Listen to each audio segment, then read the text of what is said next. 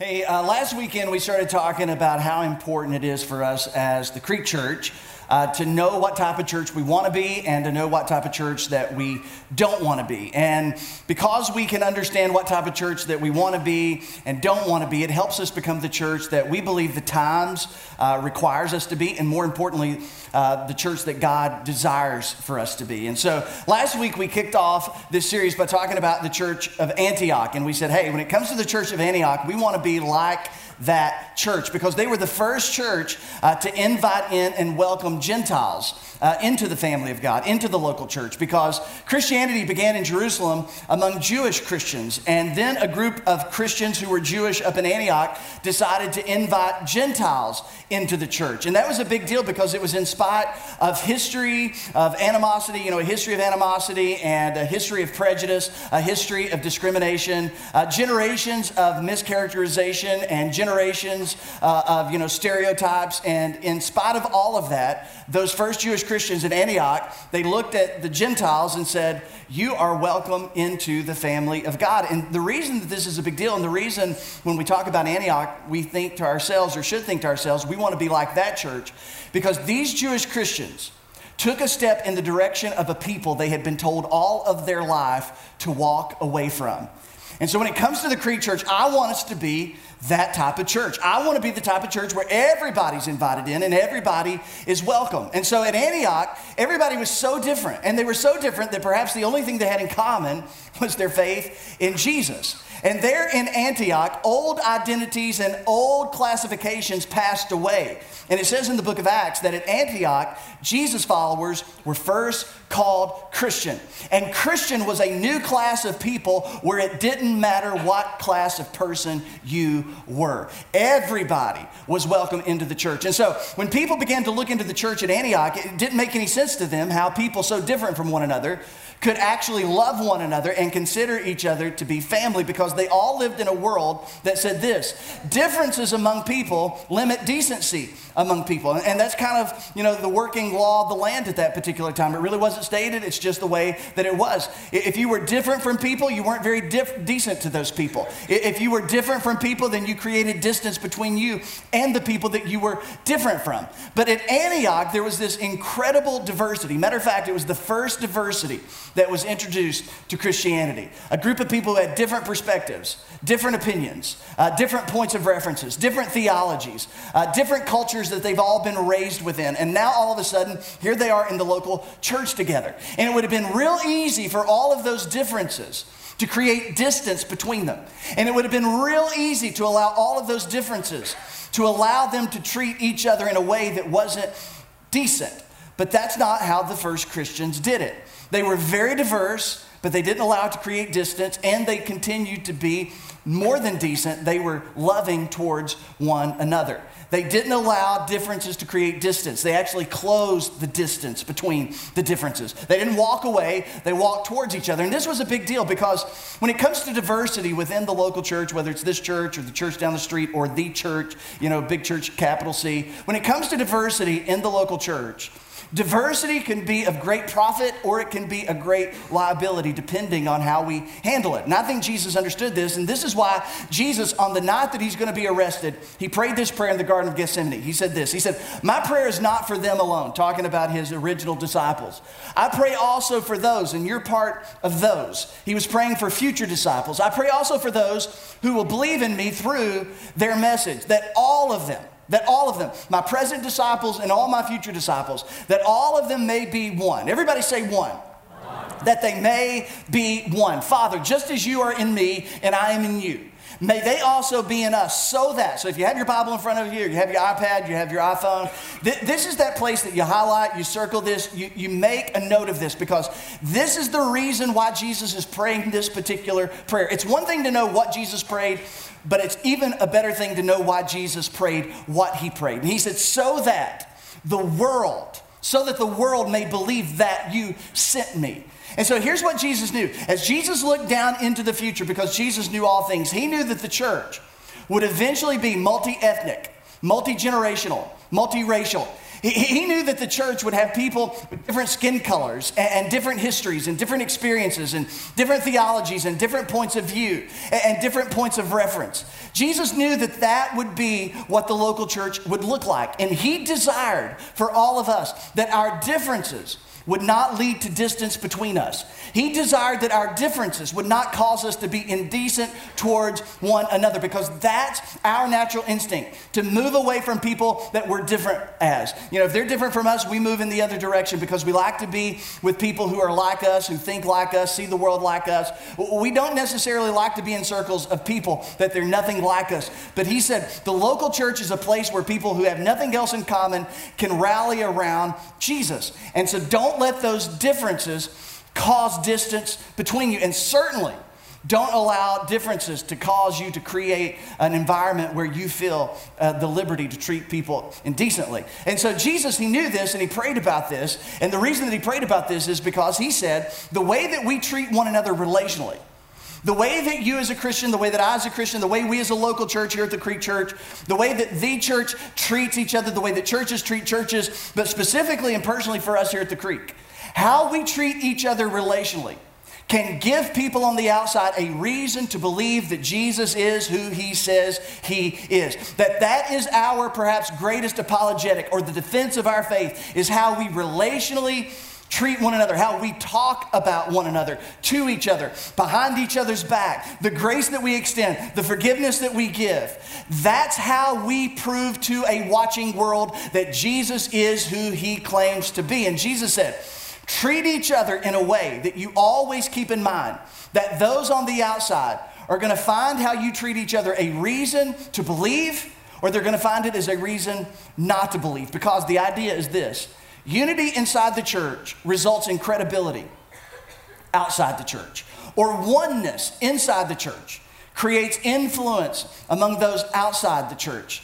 And as a church, we can either give people on the outside, we can give non believers a reason to believe or by the way that we treat one another, we can give people a reason not to believe. And I don't want to be that church that gives people who don't believe a reason not to believe. I don't want to be that church where people on the outside says, hey, look at that. Look at how they treat one another. Look, look, look at how nasty they are. Look at how much they talk about each other. Listen to how much they gossip about people and how hateful they are and, and how they carry around grudges and, and just look at them. I, I don't need that. I don't want that. I don't want to be that church that gives people on the outside a reason not to believe in Jesus. And I know that you understand this because you've probably experienced this at some point or the other. You know, many of you, many of us, uh, we experienced this inside the church, and, and, it made us not want to be part of the church. Uh, it actually made us want to leave the church, and some of us left the church, and some of us walked away from faith, and some of us walked away from Jesus because of the way we saw Christians treating each other. And, and we saw, you know, some of the supposedly best people we knew treating people the worst way possible. And, and, there was just something within us that knew, you know what? It's not supposed to be that way. We didn't even have a chapter or verse, but we just knew it wasn't supposed to be that way. Jesus' followers are not supposed to treat each other that way. And most of the time, when churches acted that way, it was over something silly.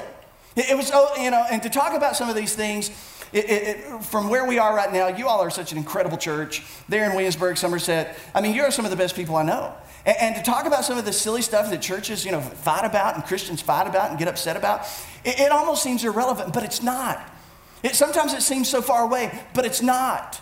it's all around us. Christians who argue literally about the color of the carpet. Well, I want red, I want blue, I want purple. Purple's royalty, and God is royal. He's King of Kings, He's Lord of Lords, so we need purple carpet. You know, and it's just like, no, we want red. It's the atonement, the blood of Christ. The blood of Christ trumps all things, you know, and, and it's the blue as well. It's heaven. We're going to heaven. You know, it's Christians arguing about the craziest things. I, I talked to a friend of mine, a uh, really good friend of mine. He's a pastor, and he was telling me about they just, you know, they had a business meeting, uh, and, and it really it got heated. I mean, there was a lot of tension in the air because they were they were debating something really important, and and, and the discussion on the floor was, you know, should, should they start buying silk flowers or real flowers for the communion table? Because everybody knows, you know, the type of flowers you have on the communion table really does change the way you experience the supper of the Lord. And, and, and so, you know, and, and, some people say, well, you know, silk is a better budgetary investment because they last longer. And some say, well, to buy real flowers, that really suggests that we care about this. You know, Christians, I grew up in a church that split over stringed instruments.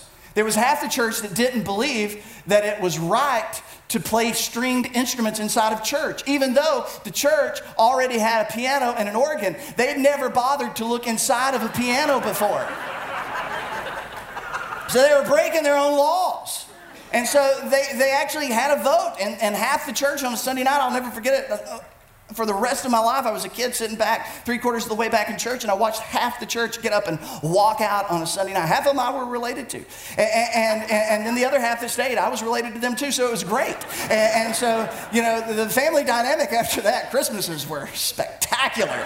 And, and so that was the local church, and I'm like, it's not supposed to be that way. Now, if you're new to the Creek, I, I want you to know we are determined not to be that church. We are not a church that invites in drama. We're not a church that invites in bickering. We're, we're just, we don't want to be that church. We want to be someone's reason for believing, not their reason for not believing. So, back to the story at Antioch. Antioch, they were always taking steps in the direction of people far from God. So, as Gentiles began to flood into the church, they sent out Paul and Barnabas to go make new churches. Because now that everybody's welcome in, it made sense to send Paul and Barnabas out to the world. So, that's exactly what they did. And Paul and Barnabas went out and they went from city to city all along the Mediterranean rim. And they went from city to city to city in the Roman Empire and they started telling people people about Jesus. One of the cities that Paul went to and Barnabas went to was a city called Corinth. And Paul went there and he would preach and teach and he would help start a church. And matter of fact, he would stay there for 18 months, a year and a half. And for a year and a half, he would stay there and he would teach and preach and help make disciples and he would help get this church up and moving. Now, Corinth, it's understandable that Paul wanted to go to Corinth and that he found it to be, you know, a, really influential city because Corinth was famous in the first century world. Uh, it was a very busy city. Lots of people traveled in and out of Corinth. It was really in the crosshairs of north, south, east, west travel. There was a lot of commerce, a lot of trade that happened in Corinth. But the thing about Corinth in the first century was this they were famous. Everybody knew about the city of Corinth because they were famous for their vices. And in particular, they were famous for their loose sexual ethic. And so, anytime someone was a bit loose sexually, and uh, people would just, you know, have a little saying for it, like you're, you're, acting like a little Corinthian. You're acting like a little Corinthian. You know, if you like to sleep around, you're a Corinthian. Uh, you, you, you like to hook up with somebody every other night. Hey, you're a Corinthian. You, you, you remind us of the people in Corinth, and so that's what they were famous for. And so that was the city Paul stayed 18 months. And it was a very diverse city, had Romans, had Greeks, had Jewish people, had all these other, you know, ethnicities represented there. And so here's this church full of diversity, full of difference. And so Paul leaves. And he leaves leadership in place and he goes on. And a couple years later, he's in Ephesus. And while he's in Ephesus, he gets a report. Uh, from the city of Corinth about how things are going, and things aren't going well, and so it bothered Paul. It, it broke his heart. Matter of fact, it made him it made him a bit angry. And what he found out was what he was told the church at Corinth, they're struggling. They're struggling relationally and they're struggling morally. The church was a mess. It was tragic, but it's also encouraging to know that the church, which are made up of people like you and me, that we at times can be a mess. At times, Jesus followers can be an out and out mess. Sometimes we can struggle relationally, sometimes we can struggle morally. That's what was happening at Corinth. They were struggling. They, they were like fish swimming upstream. They were like trying to push, you know, dead weight up a hill. They, they were struggling. And so Paul writes a letter to them to kind of address what's happening. And so this is what he writes. He says, I appeal to you, brothers and sisters, in the name of our Lord Jesus, that all of you agree. Everybody say agree all of you agree with one another in what you say. In what you say, and that there be no divisions among you, that you wouldn't be torn apart relationally, that you wouldn't be ripped apart relationally, that you wouldn't be at odds with one another, create factions among each other, cliques among each other, one clique against another clique against another clique, or coalitions of cliques against cliques. He said that there would be no divisions among you, but that you would be perfectly united in mind and thought. And so here's what I love about what Paul did. This was genius, and sometimes we read the Bible way too fast and we, we miss the richness of it. But the first thing that Paul does is he reminds them that they're family. He says, brothers and sisters, brothers and sisters. And he reminds them that they're family. And, and the reason I think that Paul reminded them that they're family is because Paul knew what we all know families are all jacked up. There, there's no perfect family. Families always have a mess. It's been my experience that every family has a mess somewhere. Every family's got that crazy joker, that crazy uncle, that crazy aunt. And what I've noticed is that everybody who has someone crazy in their family, it's never them that's the crazy one in the family. It's always someone else in your family that's crazy. But the good news is they look at you and say, You're the crazy one. So everybody in their family looks around and, you know, everybody's got something in their family that's not right, that's messed up. And so Paul writes to them to put in their mind about the ideal family, the way the family's supposed to be, the way the family of God is supposed to be. Because within the family of God and within the family, the way it's supposed to be, family is a place where you don't have to be perfect in order to be accepted. If that were the case, none of us would have a family. If you had to be perfect in order to have a family or keep a family, none of us would have a family. But a family is supposed to be a place where you don't have to be perfect in order to be accepted. Family is supposed to be a place where it's okay not to be okay. Family is supposed to be a group of people that you can let know hey, I'm not okay. I'm not well. I'm not good. I, am feeling some things I, I, I, know I'm not supposed to feel. I'm a bit angry. You know, I, have got this going on in my life. I, am struggling. You know, I, I, just, I just want you to know I'm not okay. Many of us grew up in churches, it was not okay to not be okay. So people pretended, and people forced it, and we put on a face. We acted like everything was good at home. We acted like everything was good in our heart. We acted like everything was good in our mind because we didn't understand the way the family of God is supposed to be. This is a place where it's okay not to be okay. This is a place it's supposed to be okay to struggle and that you don't have to pretend and you don't have to put a face on. You don't have to perform. Family is supposed to be a place where you can be welcomed regardless of your behavior.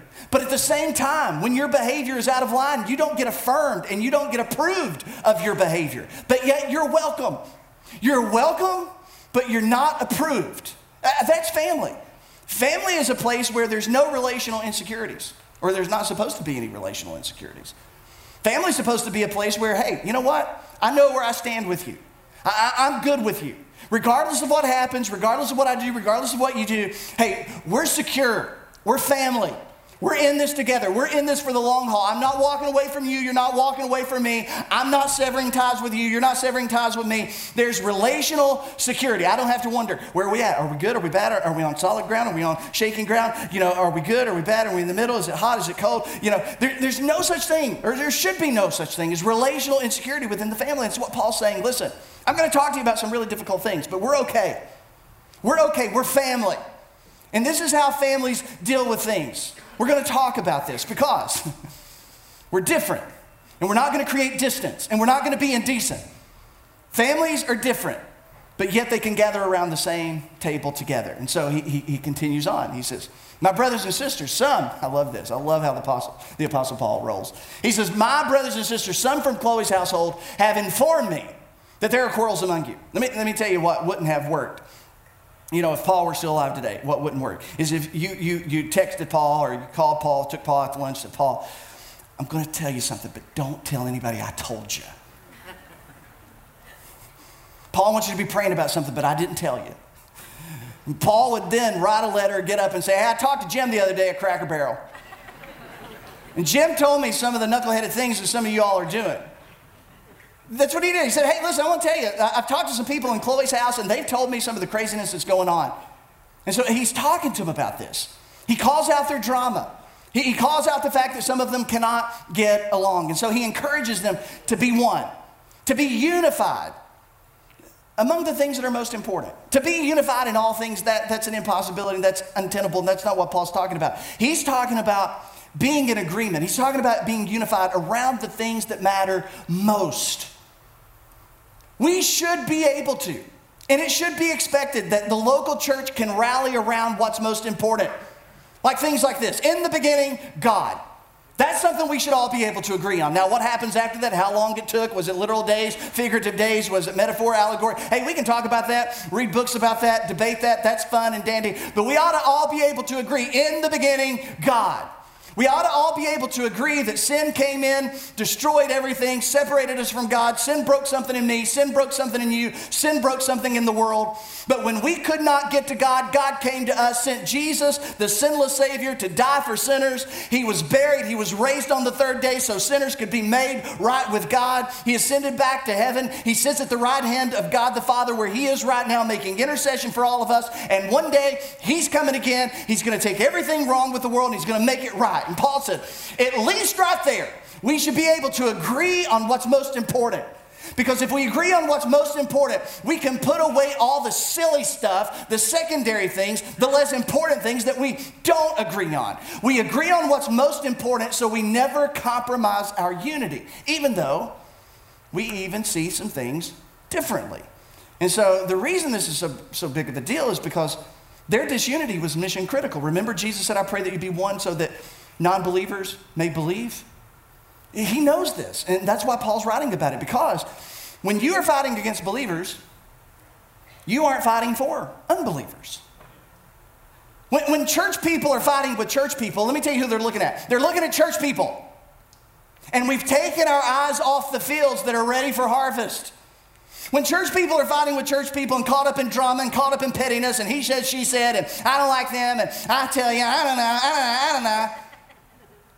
Let me tell you who we're not thinking about. We're not thinking about unbelievers. We're not called to fight believers. We're called to fight for unbelievers, to see unbelievers become believers. And so Paul knew that this was so important. So he, he, he goes on. He, he writes in chapter 3, he says, Brothers and sisters, again, we're family.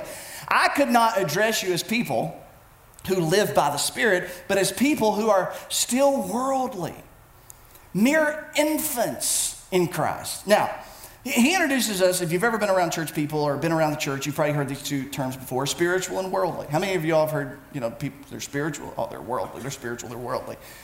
And, and so here's what Paul does he surfaces the problem. And the problem in Corinth wasn't, you know, a particular issue, but it was something more than that. The problem was immaturity. He, surfaces the immaturity and says, out of this immaturity are all these other problems, these issues. Now, the issues are important, but the real problem beneath all of those issues is an issue of maturity versus immaturity. And, and Paul looks at him and, you know, he writes to him, he says, hey, listen, I just want to tell you, you're not spiritual. And, and time out, question mark. What does that even mean? I, I've heard all my life, I've heard Christians say these types of things. I'll tell you, I'll tell you, they're so spiritual. Spiritual. I tell you, every time, every time they sing, it's so spiritual. I tell you, I love his preaching. It's spiritual. I'll tell you one thing about that church. It's spiritual. What, what does that mean? What do you mean by that? Their family, they're, everybody in their family spiritual. What do you mean by that? What does that mean? And do you mean the same thing that the New Testament says about the matter? What does it mean to be spiritual? And Paul's going to tell us what it means to be spiritual. He's also going to tell us what it means to be worldly. And so he's talking to, again, a group of Christians whose their life is a mess. Now, change within the church can happen slow for some people and can happen, you know, more quickly for others, but he, he's talking to a group of people that are in process. And again, family is a place to be in process. It's, it's a place of development. Some people get there faster than others. And, and so he says, hey, listen, I wish you were spiritual, but you're not, you're worldly. Now, when I grew up in church, I thought basically the definition of being worldly was you just didn't enjoy life. I mean, you enjoyed life. That's what worldly was. You just had fun. Worldly was fun. Christians, spiritual, not fun. That, that, that was basically the takeaway. If you, if you want to have, if you want to have fun, be worldly. Be a worldling, you know. If you, if you want, if, if you want to be spiritual, just, hey, just, just get ready. It's miserable. It's, go, it's going to be terrible. Calendar's going to open wide open. Friday night, Saturday night, you ain't got nothing to do. No place to be. You know? That's kind of how a lot of people thought about spiritual and worldly. But, but basically, here's what Paul's going to say worldly is when you take your cues, relational cues, behavioral cues. It's when I take my cues from anyone or anything other than Jesus. That's worldly. See, we, we love to think worldly is a particular type of behavior. You know, it's, it's, it's down there rubbing the bottom of the gutter. But Paul would say if you're mistreating someone, you're worldly.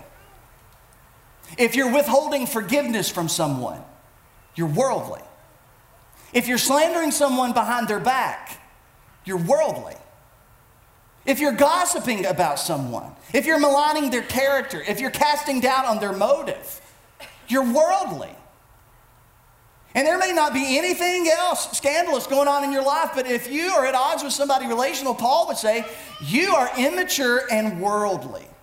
And so he goes on, he says, I gave you milk, not solid food. Some of you have heard this verse before. I gave you milk, not solid food, for you were not ready for it. Indeed, you're still not ready. He said, You know what? He said, I had to give you the little bottle. I had to give you the little Here's your Bible. Open up. He said, I had to do that. He said, I, I wish I could have just cut a big ribeye open for you, but I couldn't. He said, I had to give you a bottle, and when you see a baby with a bottle, it's charming, but you see an adult with a bottle, it's disturbing. Paul would say, Hey, I, I want to give you meat.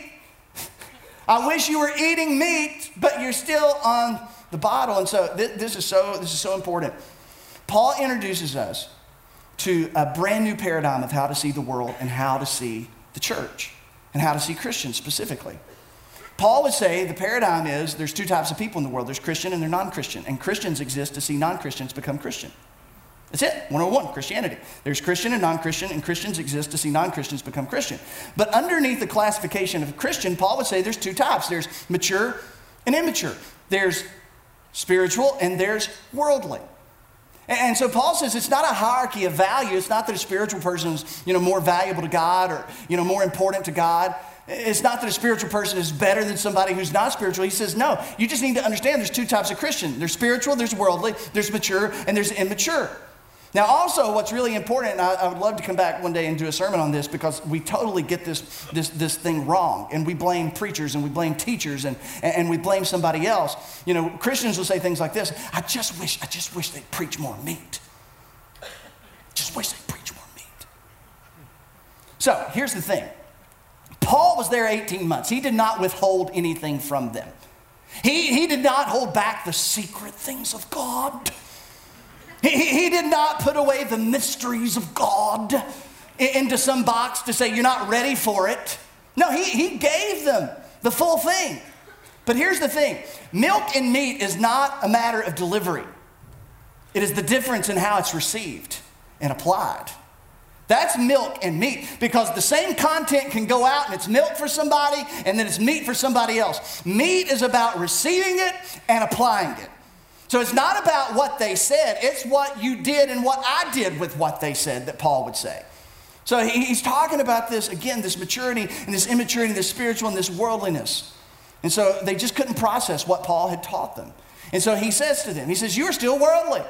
How do you know, Paul? What's the evidence? For since there's jealousy and quarreling among you, are you not worldly? And then listen to this, I love this. Paul says, Are you not acting like mere humans? He says, You're supposed to be children of God. You're supposed to be sons and daughters of God. You are the temples of the Holy Spirit. God's Spirit dwells inside of you. You're acting like mere humans. You're acting worldly. You're acting immature. Paul, again, how do you know? Because you're so jealous of each other. Let me tell you jealousy will kill relationships. You already know this. But yet, it, it doesn't really solve much for many of us. It's more wicked, more cruel than the grave. Let me tell you how bad jealousy is. Jealousy in our hearts, most of the time it's so veiled we can't even see it in ourselves. We'll see the good in somebody else, and the good in somebody else's life will cause us to believe they're a bad person. The blessing in somebody else's life because of jealousy will cause us to believe they're a bad person. The promotion in somebody else's life, the wealth in somebody else's life, the favor in somebody else's life, the fact that somebody else is a different place in their life than what we are at the same place in life leads us to believe for some reason they're a bad person. It's like, hey, why do you, do, why, do, why do you hate that person so much? We can't be honest enough to say that's because they got a great family. That would just be weird. I can't stand them. Why? I tell you, they got a great family. What?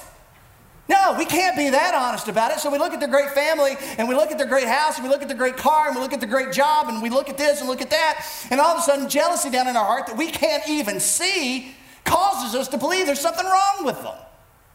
That's how bad jealousy is.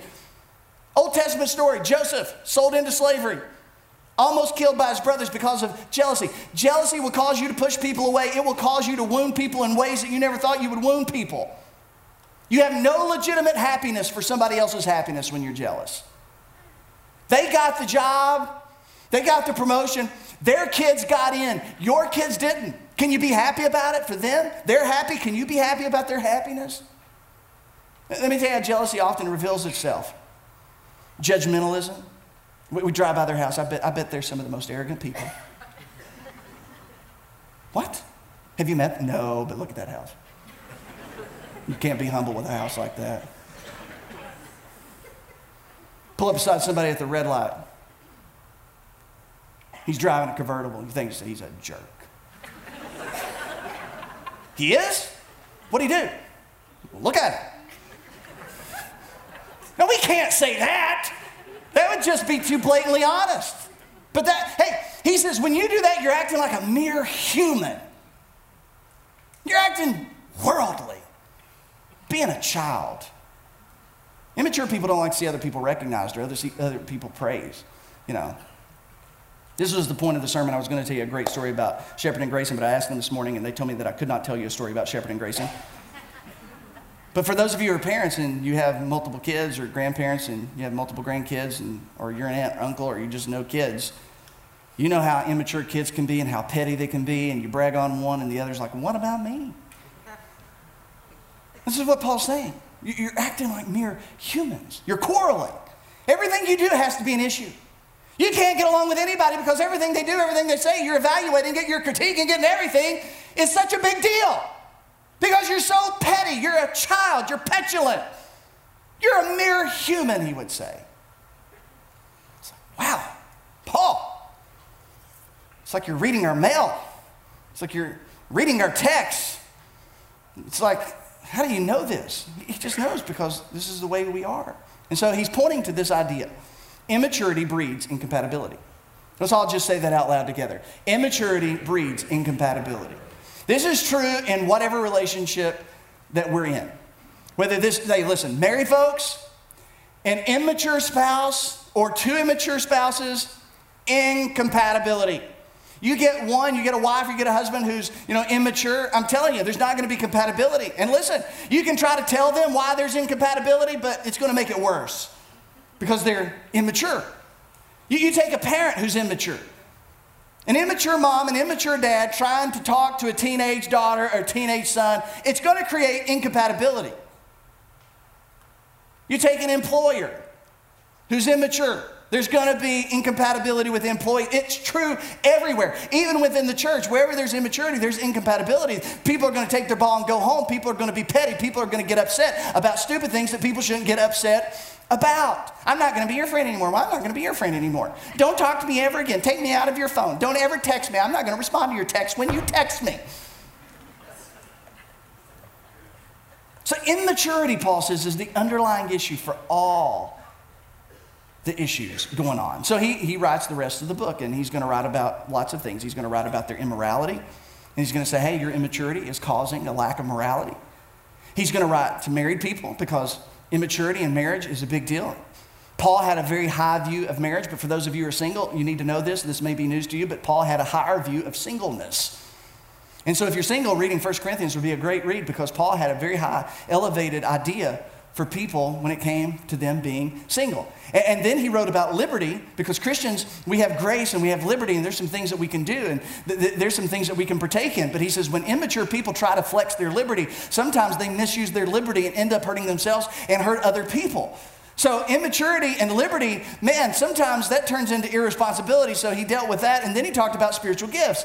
And, and nobody in the New Testament was more concerned with spiritual gifts than apparently the church at Corinth. They, they were so enthralled by the spiritual gifts. You know, the spirit, you know, the gift of tongues, the gift of knowledge, the gift of healing, all that. And you can read about it in, you know, chapter 12 and also in chapter 14. And, and he writes all about that. And he says, listen, y'all got a problem here. And it's, it, the problem is you're missing the point.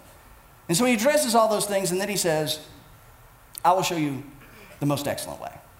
He said, I'm going, to, show you what maturity looks like. I'm going to show you what spirituality looks like. I, am going to show you what a Jesus follower is supposed to look like. I'm going to show you the key to every relationship that you have that will keep it from being torn apart.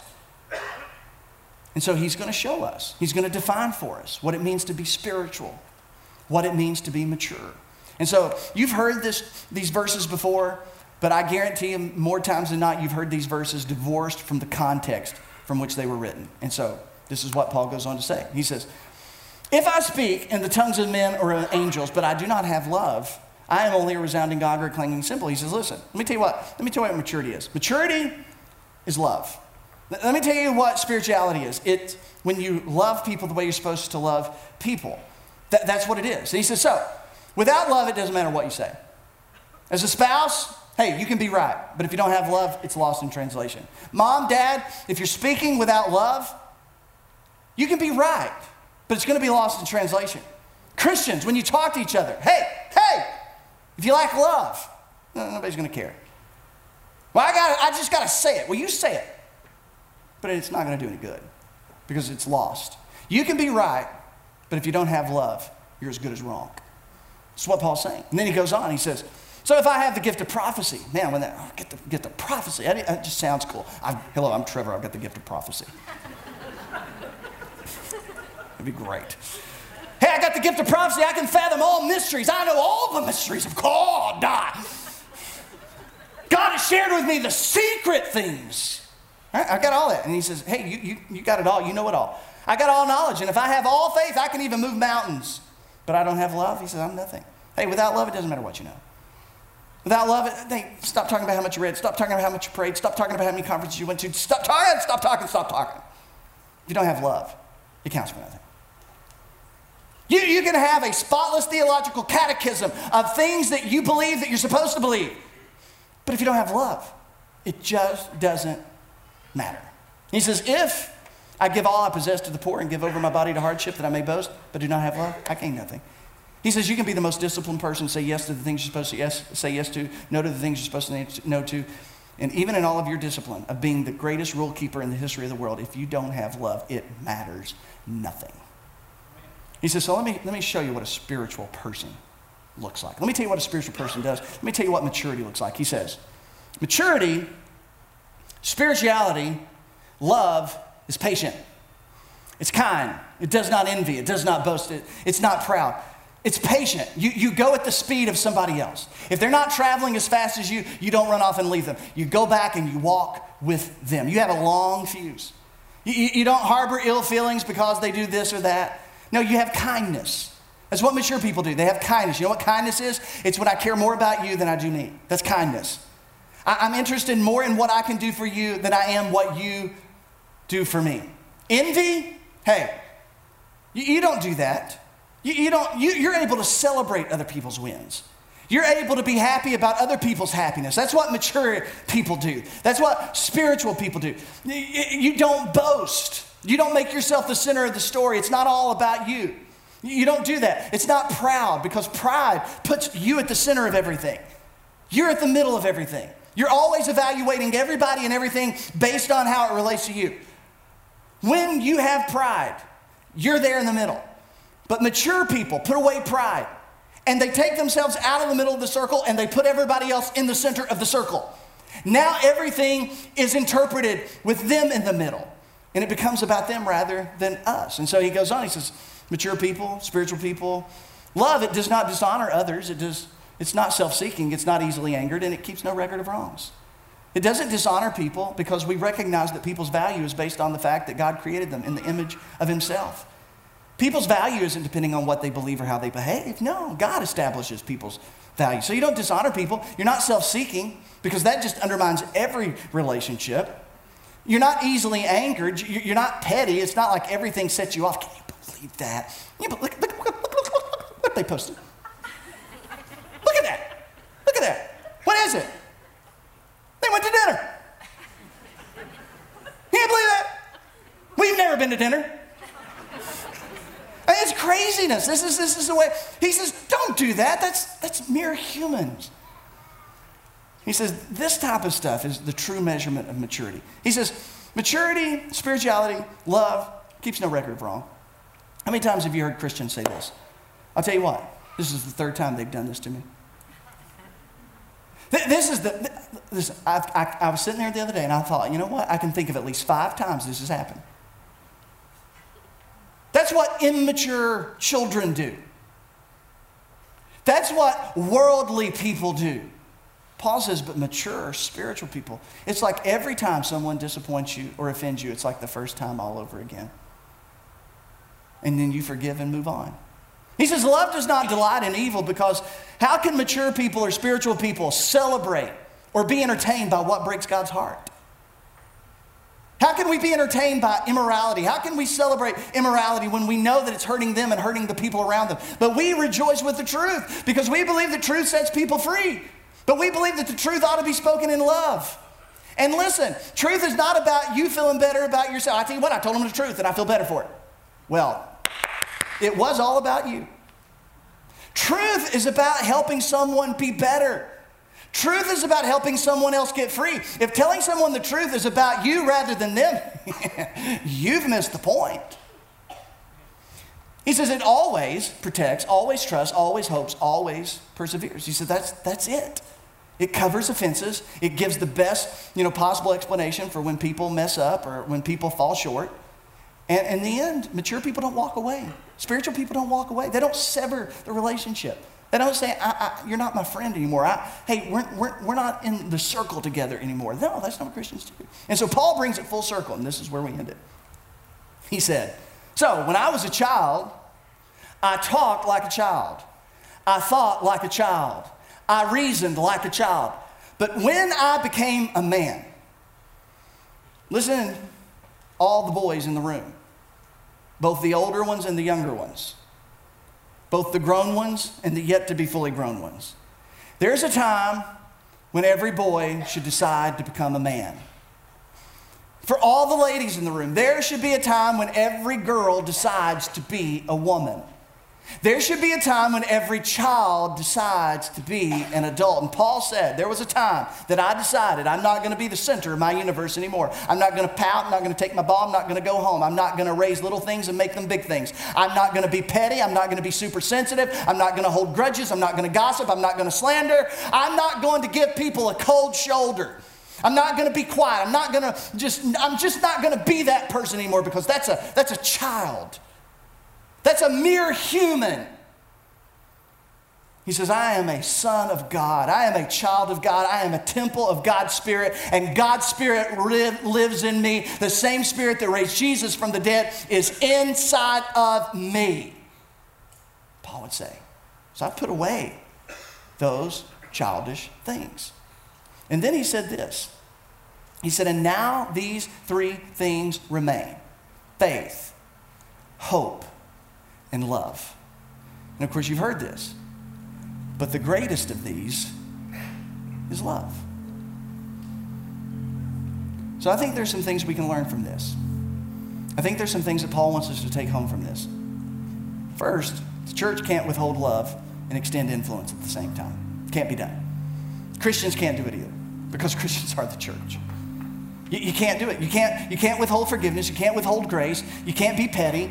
You, you can't gossip and extend your influence at the same time. Can't be done. I can't do it. You can't do it. The more mature our faith grows, the more our love for others will show. That, that's a mature faith. Mature faith isn't how high you raise your hands. It's how you show your love for other people, people that are different, people that are in your life up close and personally. And then finally, the greatest kind of faith results in the deepest kind of love. And Paul would say, that's spirituality. That's maturity. That's love. The greatest kind of faith is the deepest kind of love. So when it comes to the Corinthians, with their immaturity and their backbiting and their gossiping and their factions and their disunity, I don't want to be like that church. I want to be a church where our faith grows and our love shows. I want to be a church that doesn't take secondary things and makes them primary. I don't want to be a church that's petty. I don't want to be a church that bickers. I don't want to be a church that gets, you know, excited about drama. I, I don't want to be that church. I want to be a church that gives people a reason on the outside to believe. And I want every relationship that we have with each other to take our cues from the most important relationship that we all have our relationship with our Heavenly Father. Let's bow our heads. With all of our heads bowed all of our eyes closed, Heavenly Father, would you take your word and speak to us. As Paul would say, may it become meat in our own souls. May we receive it and apply it. From middle school to high school to college to single to married, whatever season of life we're in, God, we, if we claim to follow you, why would we ever settle for acting like mere humans? We are a people that are called to maturity and spirituality that is incredibly practical and attractive.